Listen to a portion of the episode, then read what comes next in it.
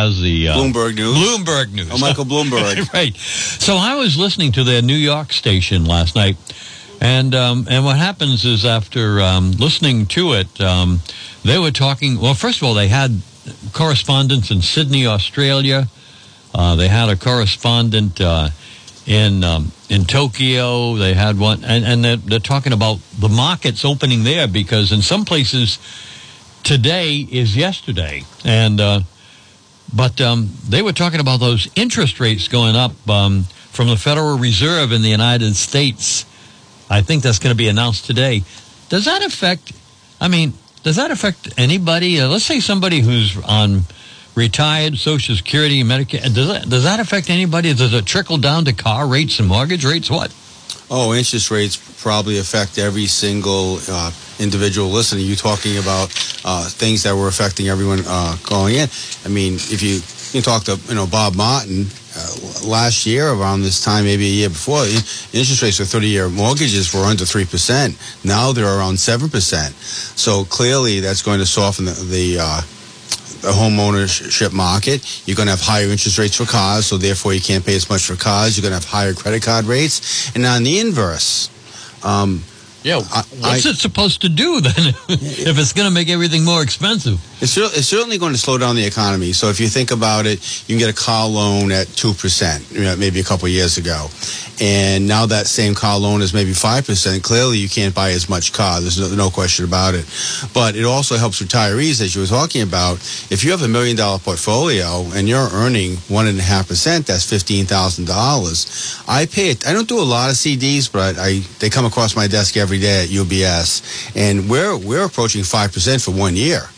So if you're a retiree uh, and you have a million dollars, you're now probably getting fifty thousand dollars a year versus fifteen thousand dollars a year. So that's a significant difference. The problem is inflation is running at eight point seven percent, so your money is still falling behind. But you, you got creditors and you got lenders. Interest rates are what makes the world go around uh, financially, and also what happens too is higher interest rates in America make the American dollar stronger and more attractive. So therefore, we're going to be collecting dollars. You want to be uh, in Swiss francs paying, you know, 3% per year, or do you want to be in US dollars getting 5% per year? So interest rates uh, affect things a lot. And the market right now is looking at Fed Reserve universally people think they're going to increase the Fed funds rate by three quarters of a percent.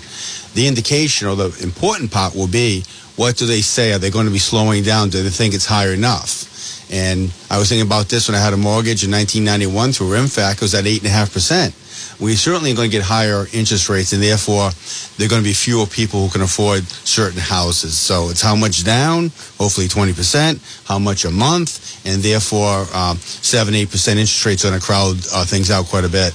So, again, the way that a regular person is supposed to think about it if the Federal Reserve increases interest rates, this supposedly could be good instead of bad because it has to have some kind of a, a reverse effect.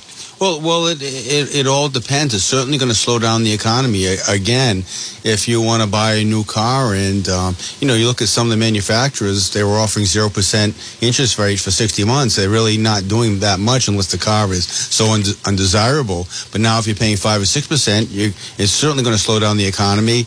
I can't, my own personal opinion is how I can't see how they're not going to avoid a slight recession by doing this. And then we always talk about the given for the stock market if interest rates are high, stocks will die. If interest rates are low, stocks will grow. That's usually for the short term. But in the last 17 periods of uh, rising interest rate cycles, the market's been much higher uh, than than uh, it has, you know, six months earlier. That's because there's a reason why they're raising interest rates, which is to slow down the economy.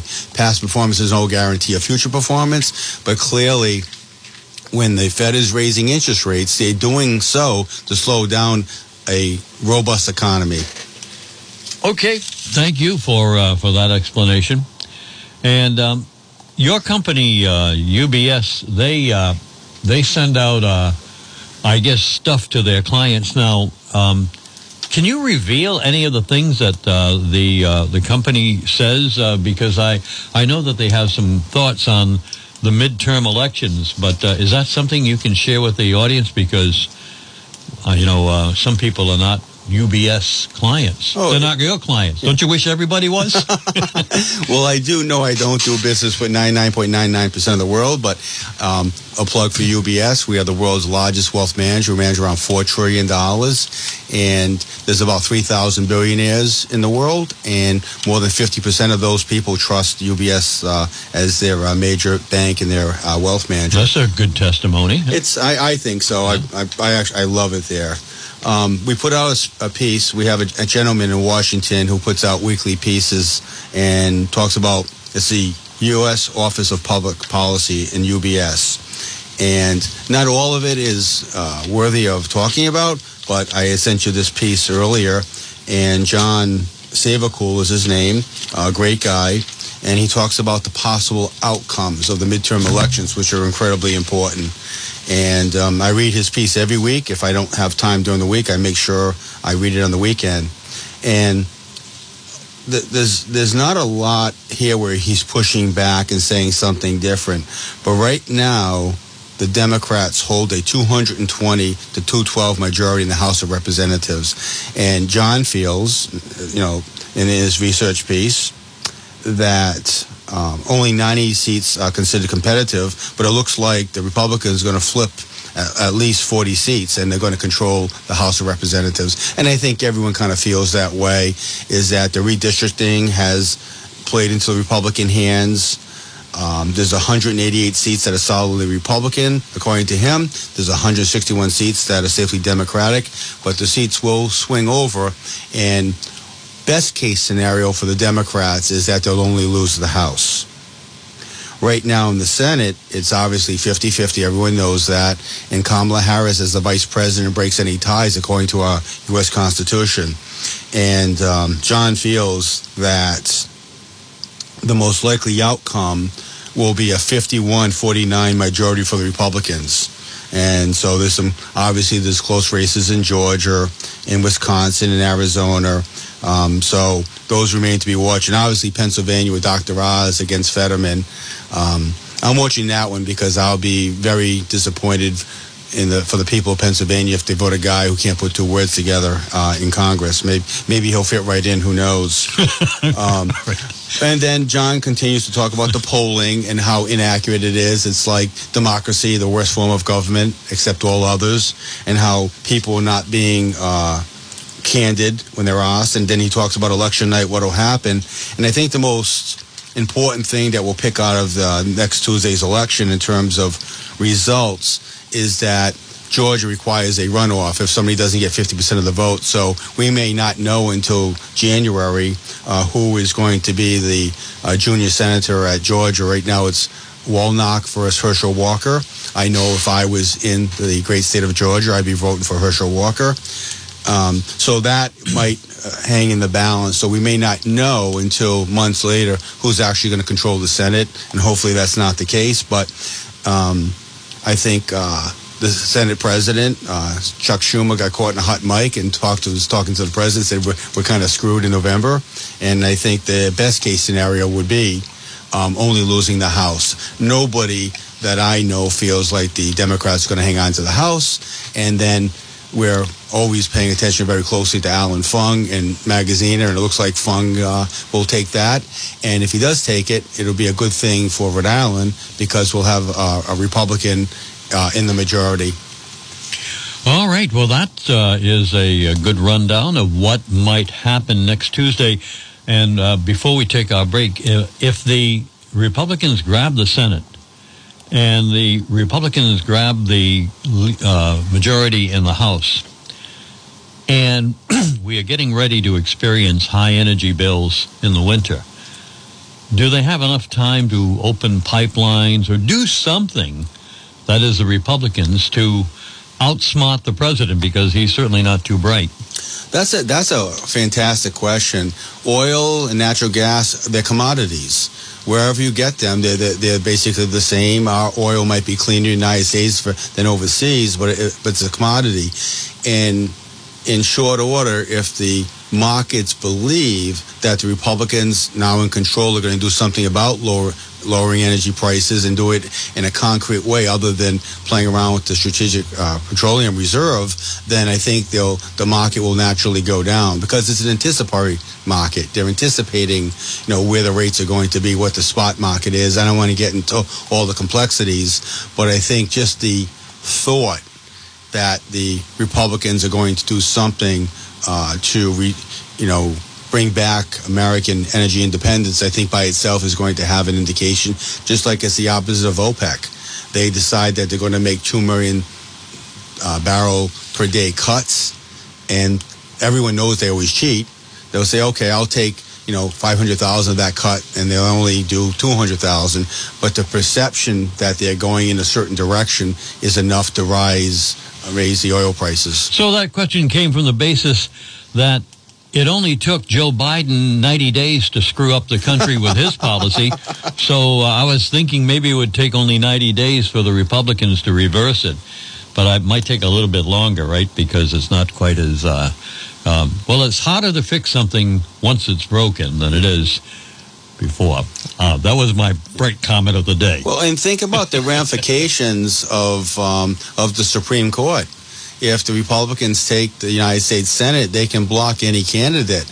And if you listen to some of the dialogue um, between uh, the, the, justices regarding this uh, case of uh, discrimination of uh, Harvard versus Asia, uh, Sotomayor doesn't even know the most basic tenets of law that a first year law student should know. Um, living with an attorney who's very successful and very knowledgeable, having her like bring that to somebody like myself who's not a lawyer understand that it's just it's just incredible and she obviously is an affirmative action person to get on the uh, on the uh, the Supreme Court. She actually doesn't know anything, and uh, the other justices had to correct her. So that's that's a little scary stuff. But I think right now, with the Republicans having, or the conservatives having control of the uh, of the Supreme Court, if the fact that the Republicans take over the um, uh, the Senate, they, they, certainly can block anybody who uh, may be replacing uh, an outgoing justice. Small. All right, we're going to take uh, some small break here. And then we'll be right back. We'll grab a call. Hello, Woonsocket. I am Michelle Stabor, and I'm running for Woonsocket School Committee. I am not better than any other candidate in this race, but I would be a fresh set of eyes on the committee if elected. My vision is for education that focuses on the basics, fosters parental involvement, and focuses on building students with character. If you share this vision, then vote Michelle Stabor for Woonsocket School Committee, paid for by Friends of Michelle Stabor. This is Ben Chatra, a new voice running for City Council. I am asking for your vote on Election Day, and I pledge to be a councilman who brings respect and new ideas to the City of Woonsocket. I am also asking you to reject question four. This question will give total control to the City Council in appointing the City Solicitor with no approval by the Mayor. We cannot allow this power grab, which brings more instability and friction to our community. Thank you for your consideration. Once again, this is Ben Chatra, a new voice running for City Council. Paid for by Friends of Lisa Baldelli Hunt. I'm Chas Calenda, running to be the next Rhode Island Attorney General. I've practiced law for the past 16 years and 12 of them as a prosecutor in the Attorney General's office, so I know what it takes. The Attorney General is the people's attorney and should always advocate for the rights of the people of the state, not for any political party or special interest. I'm not running to push a political agenda. I want to enforce our laws and the Constitution above all else. My values always represent my clients, and my clients as Attorney General will be you, the people of Rhode Island. The Attorney General can do so much good with the right person in office, and I want to use this position to benefit all Rhode Islanders, not just those who agree with my politics. I want to be your voice to bring the power back to the people. So I need your support. You can visit my website at chas4ag.com. That's chas, the number 4ag.com to donate, and then vote Charles Calenda for Attorney General on November 8th. Paid for by Friends of Charles Calenda. Are you ready for political change? This is Alan Waters, Republican candidate for Congress to replace David Cicilline. Born and raised in Providence, fourth generation Rhode Islander. I'm concerned about our state and nation. High inflation, poor education, illegal immigration, child sexuality initiation, racial disintegration, our $30 trillion indebted nation. We need new leadership. If you believe in God, family, and country, join me and donate at alanrwaters.com. Paid for by the Waters Committee. Donald G. Burke present vice chair of the Woonsocket School Committee, asked for your vote again in the upcoming election. Having served now for seven years, Burke again is asking for voters to return him to the school committee for another two-year term. As an educator of 45 years, Burke understands well the bigger picture of education and the great need to create policies and programs which focus on enhancing the education of our children in Woonsocket. As chair of the Health and Wellness Subcommittee and Technology Subcommittee and member of the Policy Subcommittee, Burke leads with compassion and listens with an open mind. Since the school committee race is contested this year, Donald Burke needs your vote even more to continue serving the educational community of the city and most importantly, advocating for the students of the Woonsocket Education Program. Always a voice of care and a voice of reason with a voice of educational experience. Donald G. Burke, humbly asking again for your vote so he can continue giving the voice to the important needs of our students as a member of the Woonsocket School Committee. Paid for by the campaign for Donald G. Burke. You're listening to WNRI's Upfront, a radio internet talk show. Now, let's get back to the panel. How you doing, Mr. Christopher Boulay? I'm doing terrific. Thank you for joining us today.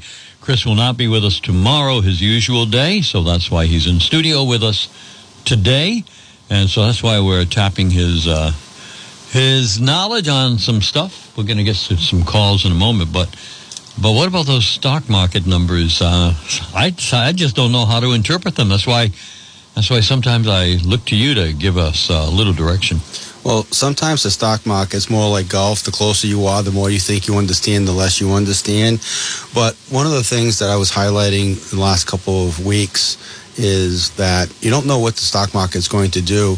But I sent you a chart maybe three weeks ago saying that in the last 20 years, the S&P 500 has averaged about 10% a year. And if you take a look at that and for, that 20 years period, if you miss the top um, 20 days of the stock market, the, the best days, you, your, your returns would be about in half. And nothing highlights that more than recently in the market. In September, the uh, Dow Jones Industrial Average, as opposed to the S&P, went down almost 10%, 9.3%, a terrible month. And then in October, it went up 14%, the first, the best month since 1976. So think about that. You're down almost 10% one month, up 14% the, the next month. And what it shows is when you have these really, really bad days, you tend to have the very, very good days next to it. So pulling out and getting out of the market sometimes feels better, but it's the wrong thing to do, and you can't get those days back. So it's important to really talk to your financial advisor, and he and she can guide you. If it's long term money, then you probably want to be careful about timing it. Um, if it's money that you need in the near future, maybe it shouldn't be in the market, and those discussions you should have with your advisor. But just quickly 10% down one month, 14% up the next month, very volatile, and um, pulling out at the wrong time can really be problematic for your long term success. All right. Thank you. And I think I've heard that advice before. Just uh, stay cool. Let's take a call. This is the Upfront program on WNRI. We have Christopher Boulay in studio with us, along with me and our caller. So, what do you want to talk about today, caller? Good morning, gentlemen. I want to talk about uh, I, a couple things. But the first thing I'm just going to say is rather than referring to the stock market as a golf game, I think it would be good to uh, compare it to a smart woman. you never know what she's going to do. So the thing is, this is kind of a just a short quiz for Roger. Um, on Monday, you were uh, your brother was replaying uh, a clip from McKee that he was boasting about everything wonderful he's done for our state. It was amazing to hear, and so I called in and mentioned to Dick uh, this quote that popped out of my head. I didn't even know it was a famous quote, but it's. Uh, a, a legend. I said he's a legend in his own mind. And so this week I was speaking to a friend, and that friend said that it was a quote from someone that you think very highly of. Do you know who it is? No, I have no idea. It's Clint Eastwood from Sudden Impact, a legend in his own mind. Oh yes. Well, I knew it must have been a great source. Thank you. But I, I didn't intentionally even bring it to mind, but I thought, like, well, that's great. Roger will like this. So have a great day and Thanks. vote, Thank you. Thank you. vote, vote often and early. I know the feeling. Bye. Great. Right. Often and early, she says. And um, sometimes I think that's possible to do that.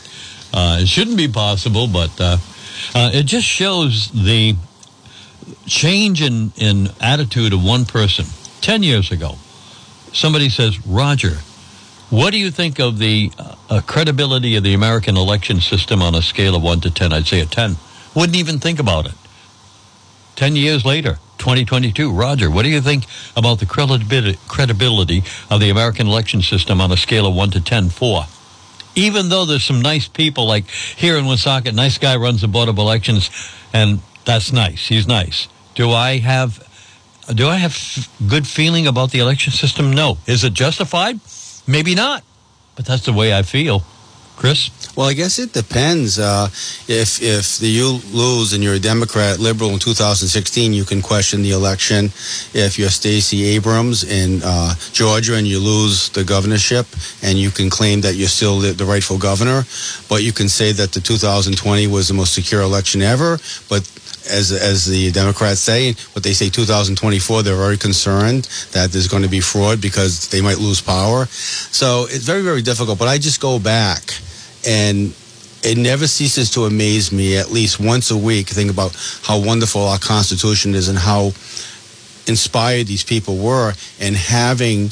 Um, uh, having the elections independent in each state and having them decentralized is probably one of the best things. And having the state general assembly overseeing the elections um, hopefully keeps it fair and free. And when you think about the Democrats wanting to nationalize everything, you've got to worry about that. They want to nationalize everything. They want to nationalize the police, so therefore they're pushing crime up. It seems uh, they want to nationalize the election so they can control it and keep power.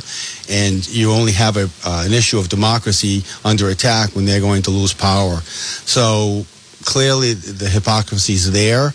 Um, but then you look, you know, you want to look at our system. But if you look at France, they seem to have no problems finding out within hours who won the election, and they do it by paper ballot. So sometimes technology is not always helpful there, and I agree with what you're saying. But um, it seems that people on the losing side, particularly the liberals, they have a problem with the election results only when they lose. And now we're going to get a comment from Sandra LaFrance, who sends us a comment every time. And I'm so glad you're here because her comment makes me want to ask a question of you. Only you could answer it because you're here today. So Sandra, first of all, writes, Dear Roger and Chris, I don't have a portfolio and will probably spend every last cent I have in savings due to insane oil, food, and gas prices. Compliments of Conrad, Joe, and company. I'm hoping Tuesday's election will change some of that, but I'm skeptical about Rhode Island voters ready to get rid of the career politicians like Cicilline or Sheldon Whitehouse. Your thoughts, please. Sheldon isn't in the races time around, but um, but will but uh, certainly uh, the seat in the second congressional district is is up for grabs. Now, here's my question back to you, based on what she says. Um, so Christopher Boulay comes in here uh, once a week, and he works for a company that represents people who have uh, more money than Sandra. Sandra says, I don't have a portfolio. Your clients do, right? Okay. They do. So when these, this, uh, this winter is going to be dreadful for a lot of people who don't have portfolios. They're not going to be able to pay their oil bill, their gas bill. Uh, they're not going to, even if they pay their oil bill, they might not be able to pay other bills. Now, back to you, Chris. With your clients, does this can this terrible winter coming up have an impact on your clients investments your industry? Or are these people pretty much out on their own uh, you know on the, their ship at sea? If, if I understand your question correctly, um, you know, you know, five million dollars is not an unlimited amount of money. So, you know, it used to be if you were a millionaire, you were incredibly comfortable. You can be a millionaire today and and and still um, have to worry about expenses. So there's only so much money to go around. If I understand your question correctly, we consider the ultra wealthy to be fifty million dollars and above. So clearly, if we're dealing with any of our billionaire clients, you know, they're not affected directly by this. They're probably ma- making investments uh, to to you know benefit from this. But everyone's got a you know a budget that they have to work with. So if you're something comes up and it's crowded out by 50%, if your you know heating bill goes up by 50%, there are other things that maybe you can't do. So everyone's pretty pretty much affected. Um, typically my clients are, one to 10 million. It's not New York City where they got, you know, 500 million dollars, but you can have one to two million dollars and you're still affected by a budget of, um, of oil doubling. Is no, nobody's immune to that. If I, uh, hopefully I, I got the, your drift. I want to know, uh, you did. Uh, that was part of the question. And uh, I just want to comment on them. You know, these people with that kind of money, uh, you know, a lot of people are saying, wow, that's a lot of money. But they're only pulling down a certain amount each month because they can't take it all out. I mean, they may have it uh, there, but uh, they might only end up with $1,700 or, or, or whatever uh, the financial advisor says is a comfortable amount to withdraw. Yeah. So it's not like uh, there's like uh, they have $30,000 every month uh, to uh, to uh, come into their checking that- account. yeah, the that- other part of the question was, in fact, does these high oil prices and things does that affect the market in general, or does the market kind of go along uh, anyway? Um, uh, uh, they're not is they're not concerned about uh, a head of lettuce costing six dollars and twenty five cents instead of ninety nine cents once before. Well, if you if you if you're talking about the stock market, just like anything else, higher energy prices are going to produce winners and losers. British Petroleum uh, announced, I think it was yesterday. Talk about time difference. It was three o'clock in the morning when they announced it, but they've had record profits. I think about ten billion dollars for one quarter. So that's a record for them. So they're going to be a, a you know a winner. If you talk about Federal Express or UPS, well, they've got to pay money to um, to, to to fly planes, and that's going to be a, an inroad. Um, I'm actually going down to Orlando tomorrow, and uh, t- tonight, today, I guess, and uh, you know, jet fuel is up, uh, you know, twenty percent. So therefore, that has to be passed on. So if you're going on a trip and your flight was going to be five hundred dollars, now it's thousand dollars. Those are things that people have to balance. But before I forget, I'm going to touch upon something that you said that was uh, very uh, key. Is that without any kind of guarantees like an annuity or anything like that, typically 4% is about the threshold of withdrawal. Mm-hmm. So if you have a million dollar mm-hmm. portfolio, you probably don't want to eh, without except without, you know, other guarantees, you probably don't want to draw more than 40 grand a year or you you run the chance of running out of money. Mm-hmm. 3 is better, 4% is kind of high, 5% with with certain support is is fine. So you're right it's all a proportion of uh, of what you can withdraw. But yeah, there are winners and losers. And then we look at some of these pension plans that are saying, well, we don't want to do business with ExxonMobil or British Petroleum, or what have you. And you're certainly missing an upswing where oil, instead of being fifteen dollars a barrel, is hundred dollars a barrel. It's a commodity. Their their profits are up. All right, we have a break coming up. It's uh, 8:45 with John Bree, and that's a paid segment. But we do have a few more minutes, Chris, to uh, take uh, a couple more phone calls and see what people are thinking other than Roger and Chris and Sandra and so forth. So, what are you thinking about this morning? Well, I just want to plug the importance of the fact that we are a federation of separate states. Mm-hmm. Just like you said with the voting system, and it all counts. Let's say, for an example, ESG. Our federal government and our current um, administration would be all in on ESG. But thank God we have 30 separate states where they're actually taking banks to court and saying, you're not going to practice ESG in our, on our state. Mm-hmm. The, the only reason we still have freedom and everything in America is because we have 50 independent sta- states mm-hmm. and they and they support that freedom. There isn't a central government per se to take over. You can't just take over the federal government and take over America because it is 50 different states. So it's not just the voting system; it's everything. And, and thank God we have a republic such as we do, where it is more resistant to these attempts at takeover for a better A- amen. A- absolutely, the founding fathers were so gifted when they when they met in uh, in Philadelphia in July to come up with this. They thought of pretty much everything. People would say, "Well, Second Amendment," but obviously, there's so many so much thought they put in there, and keeping these uh, elections independent.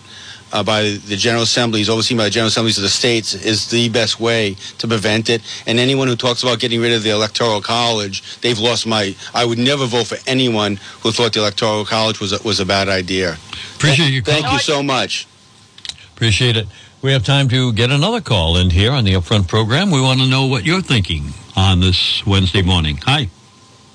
Hi, good morning, man. Good morning. Uh, Chris, how are you? Excellent. Chris, the, uh, the uh, windfall uh, energy tax on oil companies uh, that the president's talking about, uh, uh, this is going to be uh, aid for paying bills for uh, low and low middle income uh, uh, folks. Uh, is, does this reek of uh, fascism where the government controls business?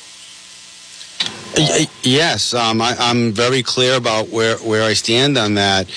There were times back when we had the recession in 08, 09, and we had we were slowed down in I think 11 and 12, where it costs as much money to take oil out of the ground as, as they were selling it for. So if you're going to do a windfall profit tax, do you think about supporting them when there's an issue. There's an issue. So yes, it- it's it's it's ridiculous. They're picking winners and losers. You know, I don't know if it's a perfect analogy, but Apple Computer makes billions of dollars. We're going to do a windfall profit tax on them. It's it's wrong, and and because the other side is just really obvious. What are you going to do when there's a deep recession? Very similar to the unrealized gains and losses. They want to tax unrealized gains when an Elon Musk takes 100 billion, turns into 265 billion dollars. But what happens if Tesla stock goes down and his other wealth goes down and he goes from 265 to 100 billion? Are you going to give him a write-off there? They haven't thought this through. It's all populist stuff, and you're right. It, it, it just I don't know if I use fascism, but certainly it's socialism, and it, it's wrong, in my opinion. Yeah. Well, the more I look at it, Chris, fascism and communism, they're both the same animal. The more I look at it. Um, They're certainly the enemies of democracy. There's no question about that. for sure, for sure, Chris. Uh, diesel prices, Chris, are they going up uh, in certain parts of the country or all over the country? Well, are, are, are you asking for prediction or, or what's happened? They're actually, you know, getting getting high again. I think we're at a 14 year nadir in terms of uh, diesel inventory. So clearly that that's a problem. The flights are getting higher because jet fuel is getting more and more expensive. And going back to Roger's point earlier, um, the the only thing that's really going to stop this is is Republicans taking over the House and pushing it back. Um, and then it makes you it makes you wonder. You and I've had these conversations. Is it stupid politics or is it intentional? And then now we have electricity going up, you know, tremendous amount. So they're going to force us to have electric cars, try to charge them at night, and then electricity becomes more expensive than fossil fuels. On and on and on. It's it's funny. Um, I had a uh, a uh, individual come to my house. Uh, pushing Seth Magaziner the other day, and the person uh, wouldn't take no for an answer. I said, I, I know Seth. I, I know Fung. I'm voting for Fung. And I told her why. And, and she said, well, Fung is all sp- sponsored by fossil fuel companies. And I said, that is not going to be an argument that holds any weight with me. I'm voting for Fung. And she did not want to leave. So uh, everyone thinks that fossil fuel is the enemy. And certainly um, it is incredibly important for the uh, security and safety and It's economic well. It's our savior. Yeah, and yeah. So um, it's it's yeah, it's it's yeah, absolutely. Thank, you. Thanks again for the call. We always appreciate your calls. And thanks again for uh, coming in, Chris, and uh, helping us on this uh, Wednesday. Do and um, do enjoy your little uh, Sir John. Thanks. Do I have 45 seconds? Yes, you do. I just want to quickly acknowledge the C- CVS, uh, Walgreens, Walmart uh, made about a $14 billion opioid settlement. Um, it'll be interesting to see what happens, but I think I'm very skeptical that money is going to get to the people who need it to uh, be, have treatment. We'll see where it all goes, but I didn't see the attorney generals and going after the small pharmacies, going after the doctors and what have you. But we'll talk about that uh, next week when I'm back in. Yeah, I have uh, a few comments myself. When the lawsuit first started to uh, where we are right now. All right, uh, see you next week, next Thursday, huh? Absolutely. Okay, thank you, Chris, and we'll have plenty to talk about. The elections will be over. Paul Bourget is chairman of the Woonsocket School Committee and is asking for you to vote to re-elect him and the current members of the school committee, including Donald Burke, Lynn Kapiskas, Alan LeClaire, and Amy Coster. For the past two years, your current school committee has provided experienced leadership and commitment to our students, their parents, and the school administration. They've listened and acted on school issues such as bullying and mask wearing, and they've approved programs and personnel to address learning loss and social and emotional support. In addition, they've provided a safe and healthy environment for our students. Also, they continue to advocate for the nutritional needs of all students, and currently they're planning for the building and rehabilitation of our schools. Kindly know that this school committee will make sure that our students receive the best education possible. So please cast your vote for Donald Burke, Lynn Kapiskas, Alan LeClaire, Amy Coster, and Paul Bourget. Paid for by the campaign for Paul Bourget. It might be a good time for a new walkway. Fix up those stairs, create a patio, or improve your driveway, or maybe do some basement floor and walls. We are Liberty's Concrete right here in Northern Rhode Island. We're insured, we give free estimates, and we even have Bobcat services available. For more information, call George at Liberty's Concrete to do the work for you. And of course, we use stamped concrete, which means we can create the design you want on your driveway or walkway. Again, our number 401 390 4976. This is Woonsocket City Councilman John Ward. Contrary to the headlines and rhetoric, the current City Council, including Jim Cournoyer, Dan Gendron, Roger Jalette, and I have worked on several initiatives with the administration. Buying new public works equipment, funding street paving, blight removal, tax stabilization to attract new business, planning for the best use of federal rescue plan funds, and, at my invitation, the mayor joined with other communities to successfully solicit bids for the LED streetlights currently being installed. We are working to make Woonsocket a better place to live. My experience serving Woonsocket and as finance director in Lincoln have prepared me well to continue serving on the Woonsocket City Council, and I hope you agree. So whether by mail or voting early at City Hall or waiting for November the 8th, please vote for John Ward to once again serve you on the Woonsocket City Council. Thank you. Paid for Friends of John Ward. You're listening to WNRI's Upfront, a radio internet talk show. Now, let's get back to the panel. And a good morning, everybody, and welcome to uh, the final part of the uh, upfront program. Following time has been purchased by friends of John Brien. He is in uh, studio today, and as he was uh, mentioning uh, to us uh, as the intro was playing, this will be uh, the final extended. You still have some advertisements uh, scheduled on the radio station, but this will be a final time to talk informally about the um, the upcoming uh, November 8th election. Did you know it's on Tuesday, right? Yes, yeah. I did know it was on Tuesday. Thanks, Mr. Bouchard, and thanks for having me. And uh, thanks to the listeners for staying tuned. I'm sure that everybody at this point is fatigued. Everyone, between the TV ads, between all the signs, between hearing it on the radio, between the uh, radio advertisements, that mm-hmm. you uh, are all fatigued at this point and are looking forward to November 8th, much like probably ever. I don't know a, a, a candidate that's not. And, um, so, but we're pushing forward. I don't want to take uh, time away from uh, your general message, but I have a question because I am a uh, voter in District 49. You are? Yeah. And uh, so uh, on the uh, ballot, I'll see Glenn Dusablon and John Brien. Correct. Yeah. Now, Mr. Dusablon sends out mailers regularly.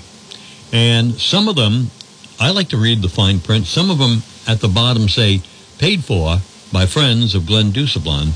That would mean that those are campaign contributions that he might have gathered on his own and he may have arranged for this particular mailer to be sent out on his own because he talks about being from this area and so forth and all in friendly terms. Then I get another mailer. Um, and it's a little flashier. And at the bottom, when I read the print, as a matter of fact, it sounds like they can even send it out without the permission of the uh, permission of the candidate. and it's paid for by um, some uh, some organization that has four letters to it, and uh, it looks like it's sent out by um, by a union. I'm not sure, and it look and one of the pieces of information I got is completely erroneous about uh, the. What we call the car tax, which has already gone away. So I was wondering if you could make that distinction. Did you notice that? Uh, I did. Did you get the mailer? I did. You're in the district. I did, and I found out stuff. You know, I was reading stuff about me that I was like, "Wow, So that's my question to begin with. Yeah. Okay. So, yes, uh, unions will send out when they have a preferred candidate. They will send out mailers. In this case, it's the SEIU, the Service Employees International Union, and they sent out a mailer on behalf of my opponent and uh, and for him. So obviously. Uh, that's a that's a hook into him because once you start getting independent expenditure mailers uh, by unions, then you know that their hooks are in you. Um, nothing is free. Just remember that. In politics, nothing is free. So uh, this is a uh, organization, and this is, I think, a really important thing. So there was a couple. There was AFL-CIO, and then that sent one out, and one union, and then the SEIU, which is another union. I received them both on the same day and that's when you know that this is a a a this is when you know a candidate is owned. That's that's how you know a candidate is owned. There, then once once they're sending out those types of mailers for you, you know that um, that candidate is in their pocket, and that's not me speaking out of school. That's just true. I mean, that's how the system works. Um, this is what's interesting, Raj, is that uh, SEIU is an incredibly heavily leftist union. I mean, progressive to the, they make progressives look not progressive enough. It's a very progressive union. So, what have I learned during this campaign? I've learned that my opponent is uh, supported by the Working Families Party, which is the, uh, an actual socialist organization. Um, the SEIU, which is an incredibly far left leaning union, and Reclaim Rhode Island, which is made up of some of the worst progressives in the state of Rhode Island. So I guess the point I'm trying to make here is that I know people during the primary uh, cast a ballot for my opponent because it was against Alex Kithes because they didn't want his brand of politics. I would just say buyer beware. Um, you're getting someone that, while may not act in the same manner, is aligned with a lot of the same political interests, and you really got to be careful.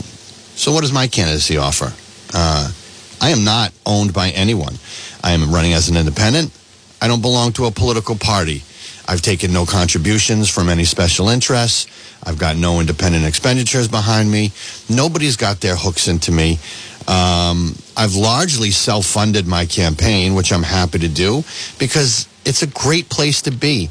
Knowing that you're running to serve people, that your only job will be is to serve them, that you only answer to them, that nobody can claim that they have their hooks into you is a great place to be. It's a different place to be for um, for someone because there's so many candidates out there who have bills to pay, political bills to pay. I don't have any political bills to pay. The only thing I will have, uh, the only bill I'll have to pay is to show uh, my appreciation and to show um, humility and appreciation for being voted into office uh, for District 49. And I would be honored and grateful to have to have that ability to represent the people. And that's really what I what I represent. You know, I, I don't think it's any I don't think it's any secret if you've ever heard my uh, my Friday edition of the Upfront Radio Show uh, during uh, a period when there was no election season that I'm a conservative, and uh, I'm a conservative uh, in, uh, in in fiscal matters. I'm a conservative in social matters. I'm a pro-taxpayer individual. I don't believe that government should have intrusion on people. I think that the best form of government is that kind of government that has as little involvement with your day-to-day life as possible. The service of government is to uh, pave roads and to remove the trash and to remove the snow and to create public safety and to create an overall structure of an organized society. And outside of that, we live in a capitalist society where if you work hard, you get ahead. And if you sit on the couch and eat Cheetos and watch Oprah, well, then you sit on the couch and eat Cheetos and watch Oprah, and that's what you achieve. So uh, everybody is the product of their hard work, and there's a there are legislators out there who believe that they are um, economic Robin Hoods. The better somebody does, uh, the more that the government is entitled to.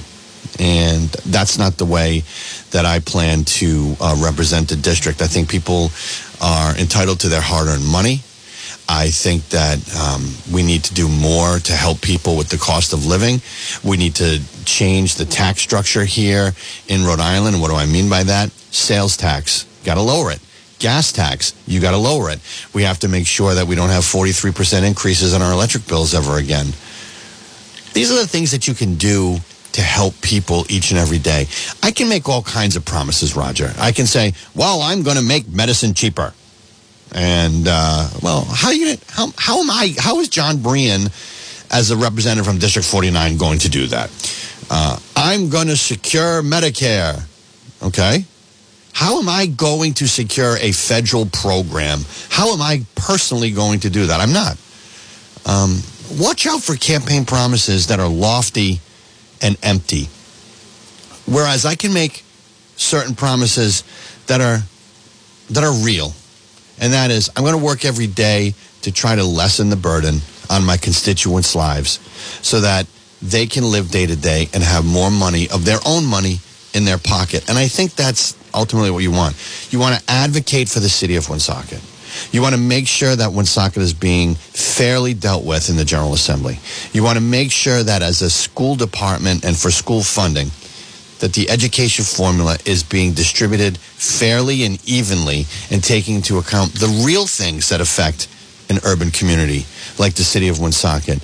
You want to put the state in state representative and you want to make sure that the state isn't going so left out of control that we don't even look like Rhode Island anymore. You know, we don't want to make Rhode Island into California because look what's going on there.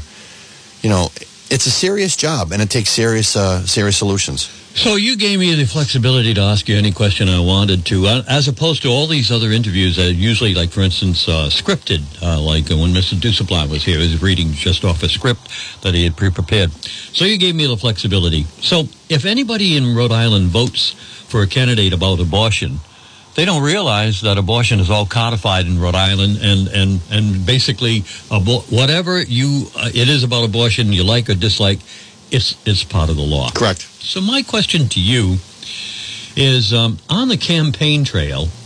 Uh, to me, the 38 Studios debate, uh, uh, I squared that away in my mind a long, long time ago when it happened. Some other people might, might have taken a, a longer time.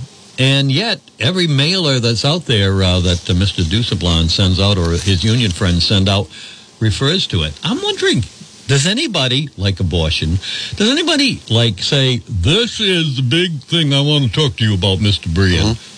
No. uh, yeah, I didn't think so. Nobody, nobody, nobody wants to talk So about why that. Why do they stick with that? They, they, they think that if they keep putting that phrase, 38 studios, in a mailer, that you're a bad guy?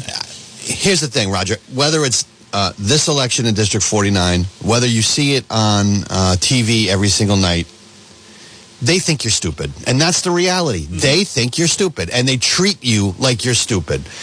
When there are candidates whose goal it is to try to trick you into voting for them, that's not a good candidate.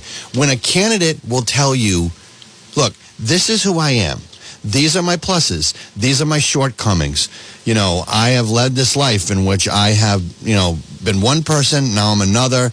You know, um, the rear view is smaller than the windshield for a reason. And this is what I plan to do. That's a candidate of substance. The lies, the misleading statements, it's all meant to try to trick you.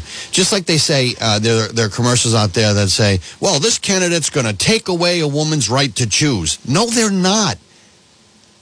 abortion is codified into state law. It's not going anywhere. Now, the big issue that is going to come up in the next um, session is should there be taxpayer funded abortion? That's the next battle in the state of Rhode Island. Because unfortunately, we have a law passed by some legislators and supported, I don't know why, that will allow abortion in the state of Rhode Island, like right up until the point of birth. It's abhorrent, it's evil, it's wrong.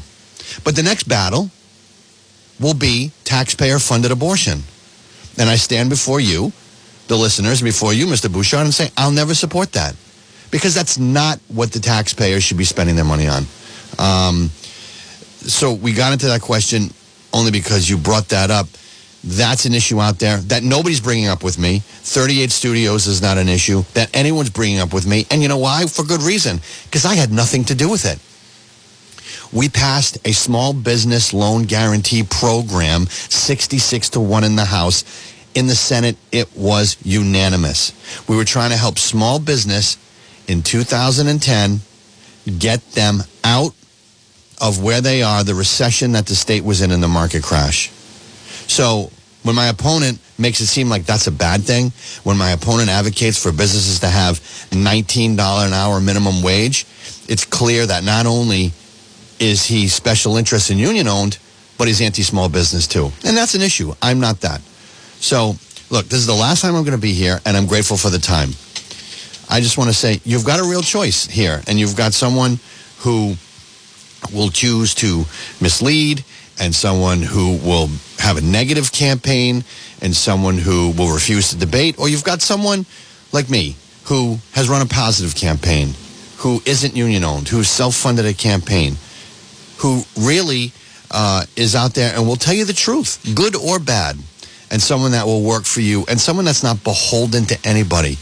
And one thing I can tell you at the doors right now, you tell someone you're an independent and they want to talk to you because they're tired of the nonsense and the political bickering in the Hatfields and McCoys. And I offer an opportunity to represent people, the people only, and not the parties, not the personalities, not the nonsense, just me. So, Roger, thank you for the time. I humbly ask for your listeners' vote on November 8th, early voting, mail ballots, whatever it is.